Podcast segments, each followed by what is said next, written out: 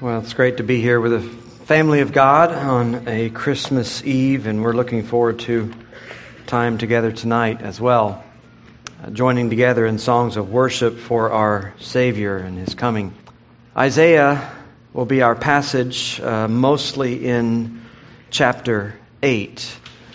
It's a passage that uh, some people are familiar with, others are not, but it's one of the richest passages in the Scripture when it comes to the story of Christmas really spanning between a promise of a virgin born child in chapter 7 up to a promise of a son who will be given and the kingdom of the government will rest on his shoulders. And all in between, there is this message of darkness. I think about it a lot whenever I think about where we are today. I notice it seems like every year the encroachment more and more of worldliness, of the greed or the secularism or the materialism or whatever it might be into the story of Christmas. The music, the stuff that you hear, the stuff that you see sold has less and less to do with anything related to God, to His truth, to His Son. It's a, it's a sad thing to see that invasion all around us, to think that somehow the message is being lost. But it's really no different than the very context from which he was promised here in the book of Isaiah. Isaiah was ministering in a dark age.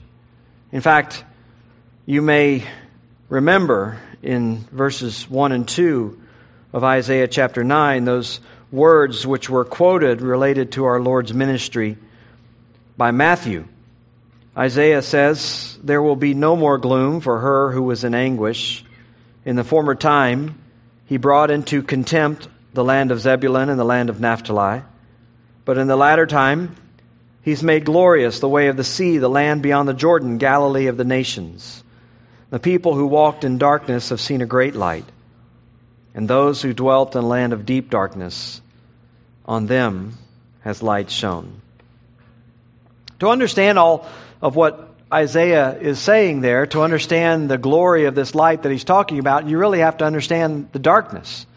And to get that context, if you will, you can go all the way back in chapter 8 and pick up, as we will in a moment, in verse 11 to begin understanding where Isaiah was. He was in a time when there was a lot of fear, a lot of anxiety and turmoil in his own culture. People were unsettled by a number of different things. They were unsettled by foreign powers that they felt were threatening them. They were unsettled by a government that they felt was corrupt and weak and unable to protect them, distrustful of their leaders, distrustful even of their religious leaders, and all around a sense of, of uh, bewilderment in terms of where they should turn. They were looking for answers in all the wrong places. And in the midst of all that, God has a message for Isaiah. He has a message for him, we might say, first of all, calling him on, to be courageous in the midst of a, a culture of counterfeit truth. He wants him to be courageous in this culture of counterfeit truth. And you hear it in verse 11 The Lord spoke thus to me with a strong hand upon me. And he warned me not to walk in the way of this people, saying, Do not call conspiracy what this people calls conspiracy. And do not fear what they fear, nor be in dread. What he's talking about here, the word conspiracy, by the way, is just a word for association. What he's talking about here was this notion that was spreading throughout his nation that what they needed was some sort of alliance with the pagan powers around them. They were being threatened by Syria, a nation to the north, who was going to come in and going to destroy their cities and take their possessions and their farms they were unsure that their governing leaders could protect them. They were certainly unsure that they could stand against this foe in any other way. And so they were looking for what were essentially alliances. And so God is telling Isaiah, look, don't, don't fall into the trap that's all around you of thinking that you are subject to the same kind of threats that these people think they're subject to. Don't fall into the notion that your only hope is in the alliances, the conspiracies for alliances that they may turn to. In fact, he says, verse 13, But the Lord of hosts, him you shall honor as holy. Let him be your fear. Let him be your dread. And he'll become a sanctuary and a stone of offense and a rock of stumbling to both houses of Israel, a trap and a snare to the inhabitants of Jerusalem. And many shall stumble on it. They shall fall away and be broken. They shall be snared and taken. God is telling Isaiah, look, there is a judgment coming. This people has turned away from me. But you're not to do that. You're not to turn away. You're not to fear what they fear, dread what they dread. You're not to fall into their plans and their alliances and their conspiracies to, to bind together with whatever worldly powers may be out there. You're to make me holy in your heart. You may recognize that as a passage that Peter picks up on and quotes whenever he's talking to us as Christians when he tells us to sanctify Christ as holy in your hearts and be ready always to give an answer for the hope that's within you. Peter understood what, what Isaiah was being called to do. He was being called to put his hope in the Lord when no one else really thought that was practical. People would have ridiculed him as one who was perhaps overly pious, overly religious, maybe a little bit fanciful in his notions of religion, to think that he doesn't need all of the powers of the world and all the wisdom of the world, that all he needs to do is set apart God is holy in his heart and to trust in the Lord, to think that that is going to get him through life, they would have ridiculed him. But Isaiah was called to stand against the winds of culture and to be courageous as they began to turn against him. He says, God tells him in verse 16, bind up the testimony, seal the teaching among my disciples. And then Isaiah says, I will wait for the Lord who is hiding his face from the house of Jacob, and I will hope in him. Behold, I and the children whom the Lord has given me are signs and portents in Israel from the Lord of hosts who dwells in Mount Zion. Isaiah understood his role. His role was twofold. His role was to be a beacon, a sound of warning to the people who were facing so much judgment. And his role was to be faithful with the truths that were given to him, to continue to seal them up and bind them up and, in a way, guard, we might even say, hide them in the hearts of his disciples. The Lord had sent him with a very clear message. In fact, He had given him some special children. Uh, one of them is spoken about at the very beginning of chapter 8. His name was Maher-shalal-hash-baz, which is hasten or speedily to the spoil. Uh, he, he even named his children. He dedicated his life in every way to getting this message out that the, the spoils of the enemy that the destruction that was coming on Jerusalem would be swift, that God's punishment was on its way, and that there was nothing the people could do to stop it, short of repenting. So here's a man who, just in very broad terms, is called to a courageous message in the midst of a dark culture. We are in that sort of season ourselves in our society. People around us may take God's name on their lips. They might speak from time to time about God blessing our nation or blessing their family or blessing their meal. But when it comes to the practical matters of life, they have no real hope in God. They have no real trust in Him. They have no real intent to follow His will. In fact, that takes us, if you will, to a second portion of this passage, which moves beyond the courage of Isaiah to the context of their darkness. As you'll see, he begins to speak to them in verse 19. When they say to you, Inquire of the mediums and the necromancers who chirp and mutter. Should not a people inquire of their God? Should they inquire of the dead on behalf of the living? To the teaching and to the testimony. If they will not speak according to his word, it's because they have no dawn. They will pass through the land greatly distressed and hungry. And when they are hungry, they shall be enraged and will speak contemptuously against their king and their God and turn their faces upward. And they will look to the earth, but behold, distress, darkness, the gloom of anguish. They'll be thrust into darkness. That's a, a bleak picture of Isaiah's time. But he's clear where it comes from as people are turning to every so called guru, every so called expert that they can for answers to their life. They're not only looking to foreign powers and alliances, they were looking to the necromancers, they were looking to the mediums, who in their day would have been looked at as the experts of the soul. These were the ones who had insight and special knowledge into the heart and mind of man. And so people began to turn to them to find answers for life. Probably similar to King Saul, you remember, when King Saul in 1 Samuel 28 said that King Saul inquired of the Lord, but the Lord didn't answer him. And instead of waiting on the Lord, he sent his servants to go and to find a spiritist, a medium, a witch of Endor, who could call upon the dead to give him answers for life. This was Isaiah's nation. They had assumed that they sought the Lord. They had figured in their minds that they prayed, they called out, they sought for answers, they asked God for help, and God didn't answer them.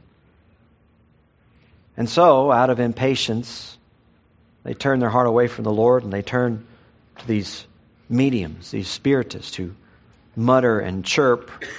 That sort of gives the picture of their incantations, maybe even their ventriloquist tricks to fool people into thinking that they're hearing voices from the dead. But Isaiah tells them shouldn't the people inquire of their God? Why would you turn to all these so called gurus? Why would you turn to all these experts thinking that somehow they have the answers of life? He says, To the law and to the testimony. If they do not speak according to this word, it's because they have no dawn. It's a lot packed in that little phrase. Uh, without taking any time to go there, it basically is built against the backdrop of Deuteronomy 18. Deuteronomy 18 is a warning against Israel that there would come days when they would be in distress and they would be tempted to turn to all sorts of authorities for answers. And they're warned at that point about those who would come along supposing to give answers to life and the future and the soul and all the important things of the inner man. They're told to beware lest they be led away into falsehood and false worship. And, and then God gives a, a warning about prophecy, saying, Look, if any prophet arises among you and speaks, and he doesn't speak with absolute truth, then you're to regard him as a false prophet.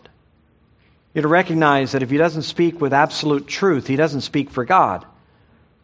It's like the shifting winds, the fads of culture who come along and they have their answers for your health and your life and well being, and those fads and those answers change every decade or so as new fads sweep along, and every one of them promises to be the answer to millions of people. They, they plunge into them with all their zeal, all their time, all of their pocketbook, only to have the sands shifting underneath them when the winds change. This is where Israel was. And so Isaiah is telling them look, go to the law, go to the Word of God. This is all you need.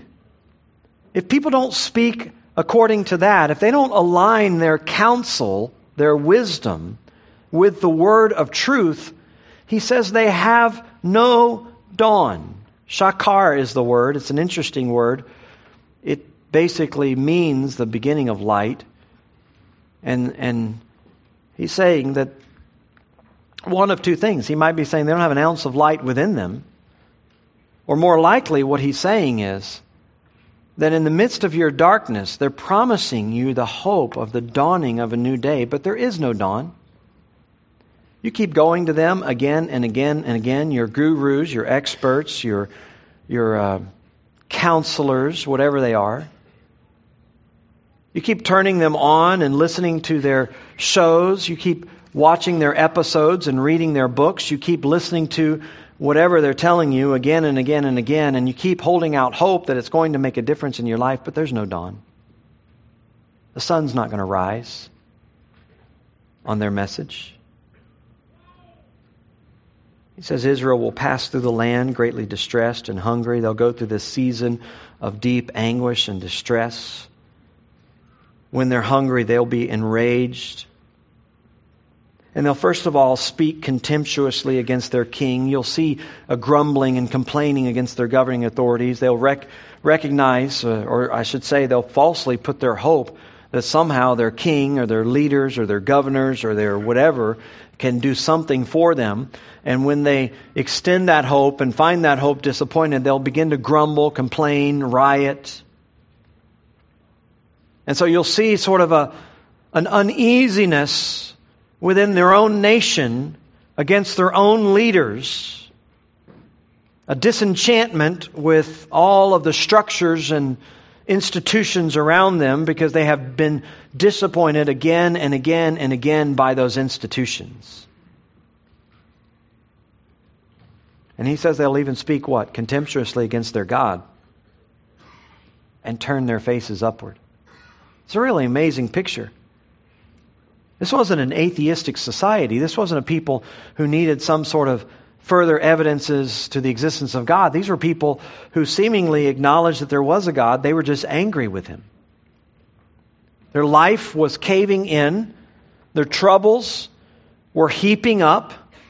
Their problems weren't going away. They were more distressed economically, more distressed psychologically, more distressed emotionally. And as things heaped up one on top of another, they became angry against the institutions around them, against their God, uh, against their king and their government, and eventually against their God. With their faces turned upward gives this idea of them cursing God. They would be the ones that said, Look, I tried prayer. I tried to reach out to God. I tried to speak to God. I told him my problems. He didn't do anything for me. Look at the mess that my life is in. He says in verse 22 they'll look to the earth. Having turned to their government, having turned to their God, and believing that there are no answers there, they'll look anything around them, whatever resources they could find. This is what Paul in Colossians chapter 2 calls the elemental principles of this world. Any kind of philosophy, any kind of spiritualism, any kind of source of human authority, they'll look there. But behold, distress and darkness, the gloom of anguish. In fact, he says they'll be thrust into thick darkness, just compounding their darkness. They're lost. They're meandering through life, and every answer that they thought that they had has been quashed.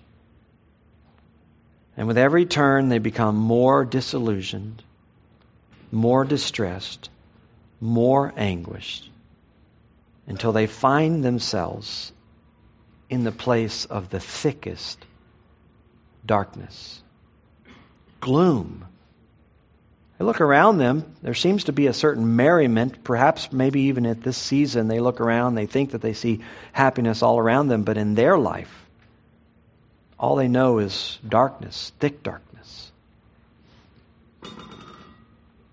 And that all leads us to the answer. The answer to this darkness. In chapter 9, he declares, There will be no more gloom for her who was in anguish. In the former time, he brought into contempt the land of Zebulun, the land of Naphtali. But in the latter time, he's made glorious the way of the sea, the land beyond the Jordan, Galilee of the nations. So interesting that when he begins to talk now about the answer that God would send for this gloom and this anguish and this darkness, he begins to talk about a region of Israel that was known for having relations with their pagan neighbors, which corrupted them and defiled them to the greatest degree. This wasn't in Jerusalem. This wasn't in Judea. This wasn't in the, the really staunch and faithful part of the nation. This was up on the very far reaches of Israel, the borders with their uh, their most difficult neighbors. And Galilee was always referred to as Galilee of the nations, or we might say Galilee of the Gentiles, because this was the region that was known to be the most compromising, the most, we might say, unfaithful to God, the most worldly, we might even label it that way. This was known to be the region that, if you were thinking of Israel, was the darkest of regions. Now, this was the very center of the darkness. That land that was distant and far from the temple and distant and far from the religious leaders, that land which was full of, of corruption and full of influence from the world. He's saying, I am going to remove the darkness. And where I'm going to do it is right in the darkest place, right in the very darkest place of your nation. The people, he says, who walked in darkness have seen a great light. And those who dwelt in the land of deep darkness, on them has light shone. That light, of course, was Jesus Christ. This is a prophecy about Christ. You can see down in verse 6, he goes on to say, A child is born to us, a son is given, the government will be upon his shoulder, and his name will be called Wonderful Counselor, Mighty God, Everlasting Father, Prince of Peace. This is who's coming. This is the one who has the power to break through all the gloom this is the one who has the power to break through all the darkness. For a people who thought that they had searched out all the answers and there were none. For people who thought that they had been disappointed by every institution, by every leader, by every governor, by every king. For people who thought they had been disappointed even by their own religion. He's saying to them, you were in anguish. I treated you that way. Because of your sin, you've been separated from me. Because of your rebellion, you've turned away from my law. You have been cut off and faced the anguish of your rebellion. But I'm sending you a light. I'm sending you a penetrating light A child who's going to be born. And it doesn't matter where you are, it doesn't matter where you live, it doesn't matter how dark your darkness is. His light can penetrate it. His light can bring life. His light can bring renewal. This is the light of Christmas. This is the light of our Savior. He's been born as we celebrate tomorrow. And today, He's been born to be a light to the nations. He's been born to be a light to you. He's been born to remove your anguish, your gloom, and your despair, your, your judgment, your damnation. He was born to remove all that. To come into your life when you have exhausted every other resource, when you are feeling the emptiness of your soul. He was born to bring life. It's a glorious message. It's a wonderful message for us today. It's a great thing for us as we look around, even at the encroaching darkness around our culture, even seeing how they're trying to seemingly snuff out the light. To remember the darkness will never overcome it. His light will always, always accomplish its work. We're, we're thankful to have all of you here today, especially if you're visitors, visiting family or whatever from out of town to be here with us. And we want you to know this message. We want you to know this Savior. We want you to see this light. We want you to experience this joy. And so we would not imagine a better way for you to respond today to the message of Christmas, but to give your life to Christ. To come and confess the darkness of your soul and your life, the emptiness and to lay yourself before Him, to let Him know that you have reached the end of yourself and your life is His. You do that, He will flood all the darkness of your heart with the light of His truth. This will be the most special Christmas you've ever known. Would you stand with me and we'll be dismissed with a word of prayer? Father, we're so grateful for the light that you sent to us. We were a people in anguish and grief. We were a people in deep darkness. But you have shone the light upon us, even us Gentiles. How undeserving we were, Lord. How, how deep was our lostness. But how powerful is the sun? How powerful is his light? I pray, Father, that it would shine today into the hearts of those who still wonder, who still meander through life, who still are walking in the deep gloom and anguish of their sin. May you grant them the freedom of forgiveness, the glory of your light. We pray these things in Christ's name. Amen.